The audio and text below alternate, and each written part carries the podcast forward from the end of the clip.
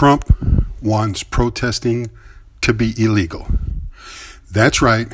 That's what your guy just said today, September 5th, 2018.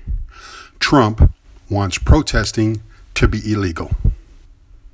What? This is the President of the United States saying that the First Amendment should be banned. That's right.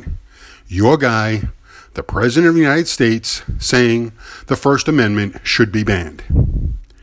I recall very clearly Trump's press conference following his meeting with Kim Jong un a couple of months ago. Trump said, and I quote, He speaks, and his people sit up at attention.